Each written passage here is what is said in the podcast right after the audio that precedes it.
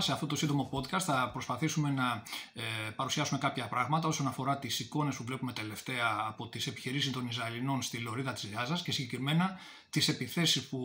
φαίνεται να ε, υφίστανται τα τεθωρακισμένα των Ισραηλινών ε, βάσει εικόνων από βίντεο της ε, Χαμάς ε, που κυκλοφορούν στο διαδίκτυο. Ε, αυτό που μπορούμε να πούμε σε γενικές γραμμές είναι ότι οι Ισραηλοί έχουν αποκόψει από τις 2 Νοεμβρίου την πόλη της Γάζας και από Δυσμάς, δηλαδή εισχώρησαν στην, ε, στην κενή λωρίδα θα μπορούσαμε να πούμε από πλευράς αστικού ιστού ε, η οποία υφίσταται μεταξύ της πόλης της Γάζας και του στρατοπέδου προσφύγων στην Ουζέιρατ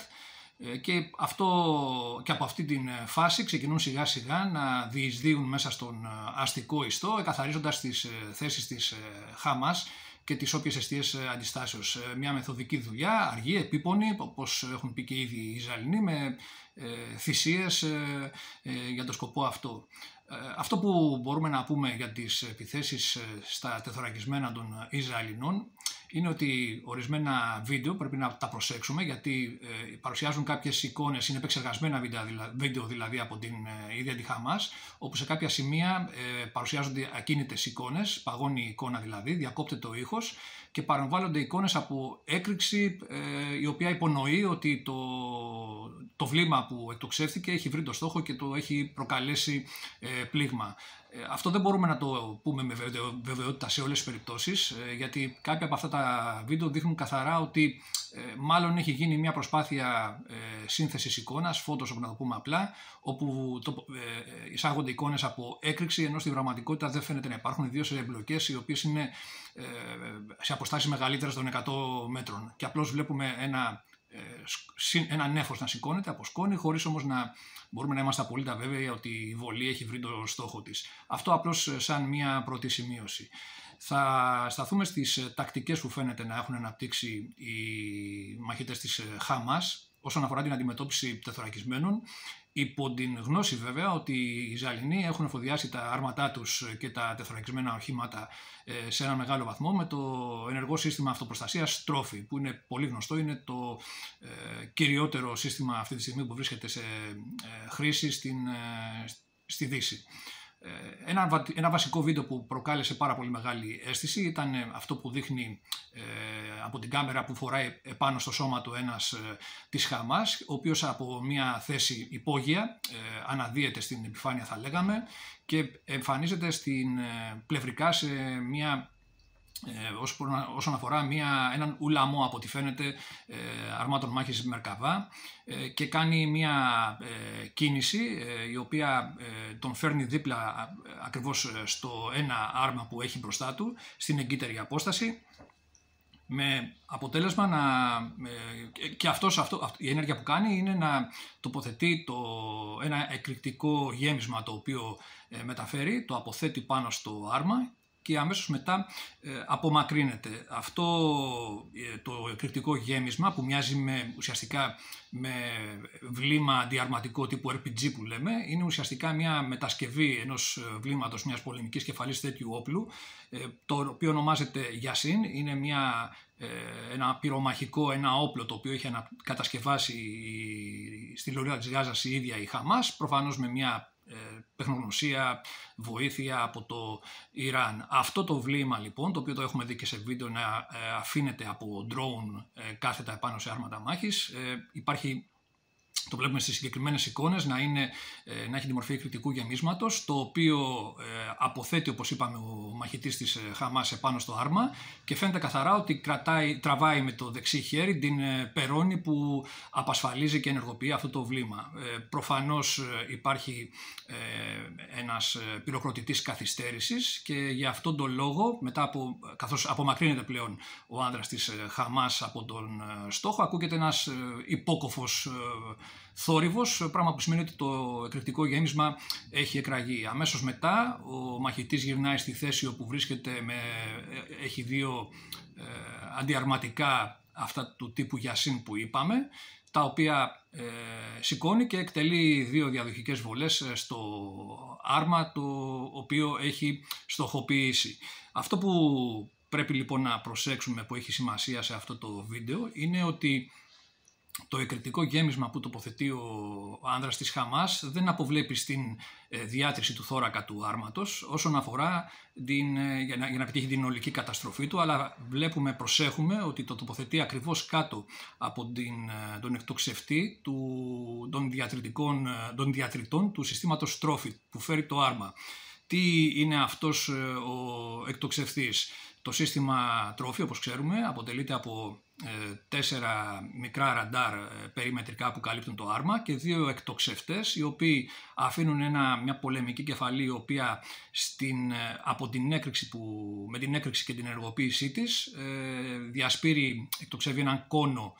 μια δέσμη θραυσμάτων 35 τέτοια θράσματα από ό,τι αναφέρεται, τα οποία αποβλέπουν στην καταστροφή μιας αντιαρματική απειλής η οποία έχει εντοπιστεί από τα ραντάρ και κατευθύνεται εναντίον του άρματος. Ε, αυτά τα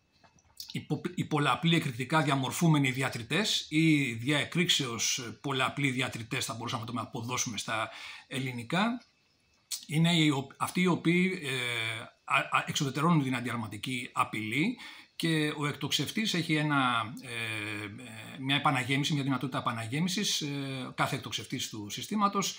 φέρει δηλαδή τρεις επαναγεμίσεις τέτοιων γεμισμάτων. Συνολικά δηλαδή θεωρητικά μπορούμε να πούμε ότι μπορούν να αντιμετωπιστούν έξι απειλές από τις δύο πλευρές του άρματος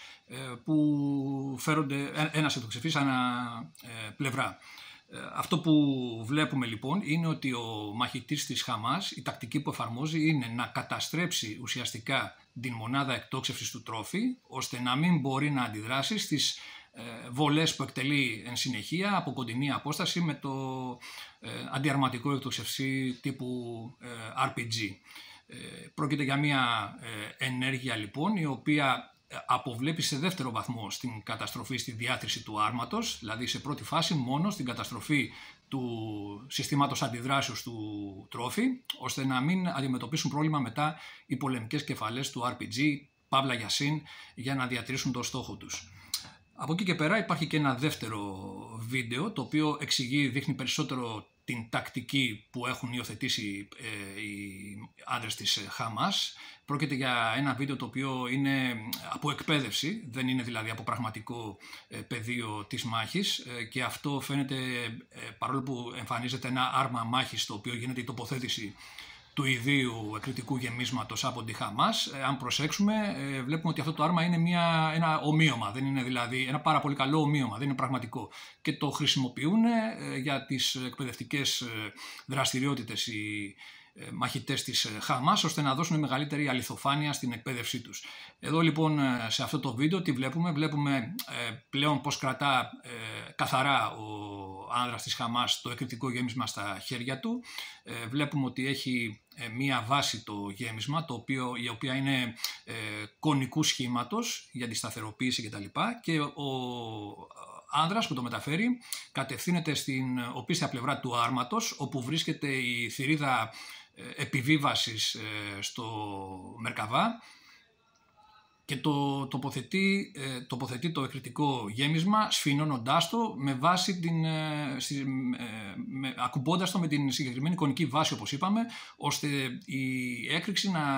διοχετευθεί το εκρητικό κύμα προς, το, προς την επιφάνεια του άρματος. Εκεί πέρα βρίσκεται στο, στο συγκεκριμένο σημείο κοντά και τα, το διαμέρισμα μεταφοράς των πυρομαχικών με αποτέλεσμα εάν το γέμισμα διατρήσει την θωράκιση του άρματος η οποία είναι λεπτή στο συγκεκριμένο σημείο προκαλείται μια μεγάλη, μπορεί να προκληθεί μεγάλη ε, έκρηξη από την εκτόνωση των πυρομαχικών και να υπάρχει ολική καταστροφή του άρματος. Αυτό που ε, μπορούμε να πούμε λοιπόν συγκρίνοντας τα δύο βίντεο είναι γιατί ο μαχητής της ε, Χαμάς στο πρώτο βίντεο δεν έκανε αυτό, δηλαδή να πάει στο πίσω μέρος του άρματος και να τοποθετήσει εκεί όπως εκπαιδεύονται, όπως δείχνουν να εκπαιδεύονται το εκρητικό γέμισμα. Αυτό που μπορούμε να παρατηρήσουμε είναι ότι ο, στο πρώτο βίντεο ο άνδρας της Χαμάς εκμεταλλεύεται το νέφος σκόνης που έχει δημιουργηθεί από την κίνηση των ε, αρμάτων και υπό την κάλυψη αυτού του νέφους κατευθύνεται στο σημείο όπως είπαμε και τοποθετεί το εκρητικό γέμισμα κάτω από την ε, μονάδα εκτόξευσης του ε, τρόφι. Αν παρατηρήσουμε προσεκτικά όμως τις εικόνες από αυτό το βίντεο βλέπουμε ότι εμπρός του, δηλαδή με τοπικός προς αυτόν, υπάρχει ένα άλλο άρμα Μερκαβά, το οποίο θα μπορούσε, εάν ο ίδιος έχανε χρόνο για να πάει από πίσω από το άρμα στο οποίο, το οποίο έχει στοχοποιήσει, θα εξέθετε τον εαυτό του περισσότερο στην παρατήρηση του άρματος, του επόμενου άρματος, το οποίο, επαναλαμβάνω, είναι με τοπικά προς αυτόν και κατά συνέπεια είχε ε, περιττό ίσως ρίσκο κτλ. Επιλέγει λοιπόν εδώ πέρα μάλλον από ό,τι φαίνεται μια εναλλακτική τακτική και προσπαθεί, πετυχαίνει μάλλον την εξουδετερώση της μονάδας εκτόξευσης του τρόφι. Α, όπως είπαμε λοιπόν, εν συνεχεία επιστρέφει στη θέση του και εκτοξεύει δύο βλήματα ε, τύπου RPG, Παύλα Γιασίν. Αυτό λοιπόν που μπορούμε να πούμε είναι ότι υπάρχει μια βασική μέθοδος, τακτική μάλλον, η οποία, ε, την οποία, στην οποία εκπαιδεύονται οι, οι, οι άνδρες της Χαμάς για να εξοδετερώσουν τα ε, Ισραηλινά τεθωρακισμένα και υπάρχει και μια εναλλακτική ε, δευτερεύουσα ίσως η οποία αποβλέπει στην εξοδετερώση πρώτα του ενεργού συστήματος αυτοπροστασίας ε, τρόφι. Πρόκειται για μια ενέργεια η οποία οπωσδήποτε απαιτεί θάρρος και ψυχραιμία από τον εκτελεστή και ε, εδώ πρέπει να πούμε βέβαια ότι σε, είναι πολλές, ε, κυκλοφορούν πολλές έτσι, ενημερώσεις, ε, παύλα σχόλια στα μέσα κοινωνικής δικτύωσης ότι σε πολύ μεγάλο βαθμό σε αυτές τις περιπτώσεις οι άνδρες της Χαμάς βρίσκονται υπό την επίρρεια ναρκωτικών ώστε να υπάρχει μεγαλύτερη επιθετικότητα από την πλευρά τους και να ψηφούν το στοιχείο του κινδύνου. Ε, κάποιες διαπιστώσεις λοιπόν πρώτες. Αυτό που μπορούμε να πούμε είναι ότι ενώ τα Ισραηλινά ε, άρματα είναι πανίσχυρα από πλευράς ε, οπλισμού κτλ. Τα, τα βλέπουμε σε συγκεκριμένη περίπτωση να είναι εκτεθειμένα. Ένας πρώτος λόγος είναι ότι βλέπουμε τα άρματα αυτά ε, να είναι το πλήρωμα και ο αρχηγός πληρώματος μέσα στο άρμα, δηλαδή δεν είναι κάποιος στον πύργο έξω ώστε να έχει καλύτερη ορατότητα και κατά συνέπεια μεγαλύτερη, καλύτερη επίγνωση καταστάσεως. Οπότε αυτό, το ότι το πλήρωμα όλο βρίσκεται εντός του άρματος, περιορίζει αυτομάτως ε, την ε, δυνατότητα ε, φυσικού εντοπισμού απειλών από τα πλευρά ή οποιοδήποτε άλλη πλευρά τέλος πάντων, περιμετρικά του άρματος, με αποτέλεσμα να επιτρέπει να δίνει τη δυνατότητα σε ένα τολμηρό αντίπαλο να έρχεται ακριβώς δίπλα στο άρμα, ιδίως όταν δεν κινείται κιόλας ή κινείται με πολύ μικρή ταχύτητα και να προβαίνει σε αυτές τις ενέργειες τις οποίες έχουμε δει στα βίντεο. Επίσης χαρακτηριστική είναι η απουσία πεζικού από αυτές τις ε, εικόνες. Βλέπουμε δηλαδή ότι τα άρματα αυτά κινούνται μόνα τους, αυτόνομα και κατά συνέπεια ε, είναι πιο εκτεθειμένα σε κάποια ενέργεια πεζικού, τμήματος δηλαδή είτε μεμονωμένων ε, μαχητών είτε κάποιου μικρού κάποιας ομάδας, ας πούμε, αντιαρματικών, κυνηγών αρμάτων ε, και με ε, δυσμενείς, ε, με δυσμενείς συνέπειες για την ασφάλεια όχι μόνο ενός άρματος ή ακόμα και μπορεί και ολόκληρου ουλαμού. Αυτή είναι λοιπόν οι δύο παρατηρήσεις οι οποίες μπορούμε να κάνουμε, αυτές είναι οι δύο παρατηρήσεις οι οποίες μπορούμε να κάνουμε όσον αφορά τα ε, μικρά σύντομα πλάνα που βλέπουμε από αυτά τα βίντεο. Για ποιο λόγο μπορούμε, μπορεί να εξηγηθεί αυτή η απουσία του πεζικού, ο, ο, ο, ο λόγος ε, ο οποίος ε, μπορούμε να οδηγηθούμε με κάποια ε, ασφαλή έτσι, πιθανότητα ε, να εξηγήσουμε την κατάσταση είναι ότι το πεζικό απουσιάζει, ε, βρίσκεται ε, σκοπίμως μακριά από τα άρματα προκειμένου να προφυλαχτεί από την ενεργοποίηση των διατριτών του συστήματος τρόφι. Γιατί όπως είπαμε αυτά όταν εντοπιστεί μια απειλή εκτοξεύονται αυτά τα, να το πούμε, θράψματα, παύλα διατριτές, 35 όπως είπαμε σε κάθε πολεμική κεφαλή που ενεργοποιείται, από τα οποία, εάν βρίσκεται παραπλεύρος ε, τμήμα πεζικού, κινδυνεύει. Έτσι λοιπόν, ε, προφανώς ε, υπάρχει μια ε, διαταγή, κάποιες οδηγίες επιχειρήσεων, ώστε όταν τα άρματα κινούνται στις, με ενεργοποιημένα αυτά τα συστήματα, να αποφεύγεται η κίνηση κοντά σε αυτά, συνοδεύοντος πεζικού. Τι απόσταση είναι αυτή, η οποία μπορούμε να θεωρηθεί απόσταση ασφαλείας για τους Ισραηλινούς, αυτά που αναφέρονται όσον αφορά τις αποστάσεις που μπορούν να γίνουν, ε, που μπορεί να επιτευχθεί εμπλοκή ε, και κατά συνέπεια εξουδετερώση μιας αντιαρματικής απειλής από αυτούς τους διατηρητές του συστήματος τρόφι είναι, αναφέρονται από ανοιχτές πηγές γύρω στα 10 με 30 μέτρα. Αυτό ε, εξαρτάται από την ταχύτητα που έχει η απειλή και από την απόσταση δηλαδή που θα καλύψει και θα προλάβει να αντιδράσει το σύστημα για να ενεργοποιούμενο. Αυτό σημαίνει λοιπόν πρακτικά ότι οι οδηγίες μπορούμε να φανταστούμε είναι αρκετά συντηρητικές σε αυτές τις περιπτώσεις. Πάνω απ' όλα η προστασία του προσωπικού. Μπορούμε να πούμε ότι υπάρχει μια διαταγή, ε, αυθαίρετα μεν, αλλά με κάποια ρεαλιστική, ας το πούμε έτσι, πιθανότητα ε, βασιμότητα. Ε, υπάρχει μια, ένας, μια κάποια οδηγία για απουσία πεζικού σε απόσταση τουλάχιστον 100 μέτρων από το άρμα ή τέλος πάντων τον ουλαμό ενός ουλαμό αρμάτων. Αυτά τα 100 μέτρα όπως βλέπουμε είναι κρίσιμα γιατί στη συγκεκριμένα πλάνα που βλέπουμε ο εχθρός παρουσιάζεται ευνηδίως από πολύ μικρότερες αποστάσεις και καταφέρνει αυτά τα πλήγματα που βλέπουμε. Οι συγκεκριμένες λοιπόν ε, ε, εικόνες είναι δηλωτικές κάποιων καταστάσεων οι οποίες έχουν, ε, αποτελούν πλέον μια πραγματικότητα ίσως για τις επιχειρήσεις των Ισραηλινών ιδίως όμως σε κατοικημένους τόπους και ή πλησίων αυτών, δηλαδή όχι απαραίτητα στο ανοιχτό πεδίο όπου εκεί πέρα έχουμε από ικανές αποστάσεις εκτόξευση αντιαρματικών πυράβλων που μπορεί να ε, είναι σε απόσταση και κάποιων χιλιόμετρων από το ε, άρμα τοποθετημένο το στοιχείο του αντιαρματικού πυράβλου. Ε, εφόσον λοιπόν έχουμε αυτή την κατάσταση μπορούμε να πούμε ότι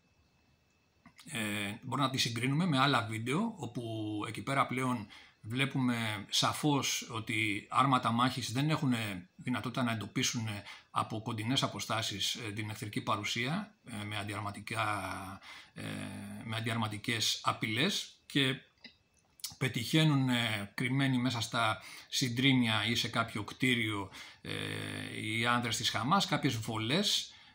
από πολύ μικρές αποστάσεις στις τάξεις των 50-60 μέτρων με αυτούς τους ατομικούς εκτοξευτές τύπου RPG που είπαμε. Έχουμε δει λοιπόν κάποια τέτοια βίντεο όπου πάλι δεν υπάρχει καμία ενεργοποίηση από την πλευρά του συστήματος ε, τρόφι. Η εξήγηση που μπορούμε να δώσουμε είναι ότι η απόσταση βολής είναι τόσο μικρή ώστε δεν προλαβαίνει το σύστημα, ε, οι αισθητήρες του συστήματος να δώσουν εντολή στους εκτοξευτές ώστε να στραφούν προς τη συγκεκριμένη απειλή και προς την κατεύθυνση της συγκεκριμένης απειλής και να γίνει η εκτόξευση των διατριτών για την εξοδοτέρωσή της. Σύμφωνα με κάποιες ε, αναφορές, το, ο χρόνος αντιδράσεως του τρόφι είναι της τάξης των 300-350 ε, μιλισεκόντ και ε, τα οποία όμως φαίνεται ότι είναι πολύ κρίσιμη σαν από πλευράς ενδείξεως χρόνου οι αποστάσεις βολής, δηλαδή μερικές δεκάδες μέτρα δεν επιτρέπουν την ενεργοποίηση του συστήματος. Σαν συμπέρασμα αυτό που μπορούμε να πούμε είναι ότι στις ε, επιχειρήσεις ε, σε κατοικημένους ε, τόπους ή εγγύς αυτών η τακτική χρησιμοποίηση των τεθωρακισμένων δείχνει να απαιτεί μάλλον την συνοδεία από πεζικό υπό την προϋπόθεση βέβαια ότι τα τεθωρακισμένα έχουν απενεργοποιημένα τα συστήματα ενεργού προστασίας τρόφι για την ασφάλεια του συνοδεύοντος πεζικού. Όπως έχουμε πει και σε άλλη περίπτωση, το τρόφι είναι ένα σύστημα το οποίο έχει σχεδιαστεί κατά πρώτον για την αντιμετώπιση απειλών σε ανοιχτό πεδίο, δηλαδή από αντιαρματικές απειλές οι οποίες εκτοξεύονται από κάποια χιλιόμετρα μακριά. Η χρήση του και η απόδοσή του είναι αρκετά εξεζητημένη. Υπάρχουν κάποιοι περιορισμοί από ό,τι φαίνεται και αυτές οι εικόνες που βλέπουμε από τη Γάζα το επιβεβαιώνουν. Κατά συνέπεια μάλλον πρέπει να θεωρήσουμε ότι αυτό που πρέπει να θεωρηθεί βέλτιστη ε, λύση σε αυτές τις περιπτώσεις ανάλογα με την τακτική κατάσταση είναι η προσαρμογή των τακτικών και όχι η στερεότυπη ή μάλλον τυφλή ε, παρακολούθηση, ε, ακολουθία συγκεκριμένων ε, τακτικών που έχουν αναπτυχθεί για άλλες ε, καταστάσεις τακτικές. Αυτά λοιπόν από εμένα για το συγκεκριμένο θέμα. Καλή συνέχεια.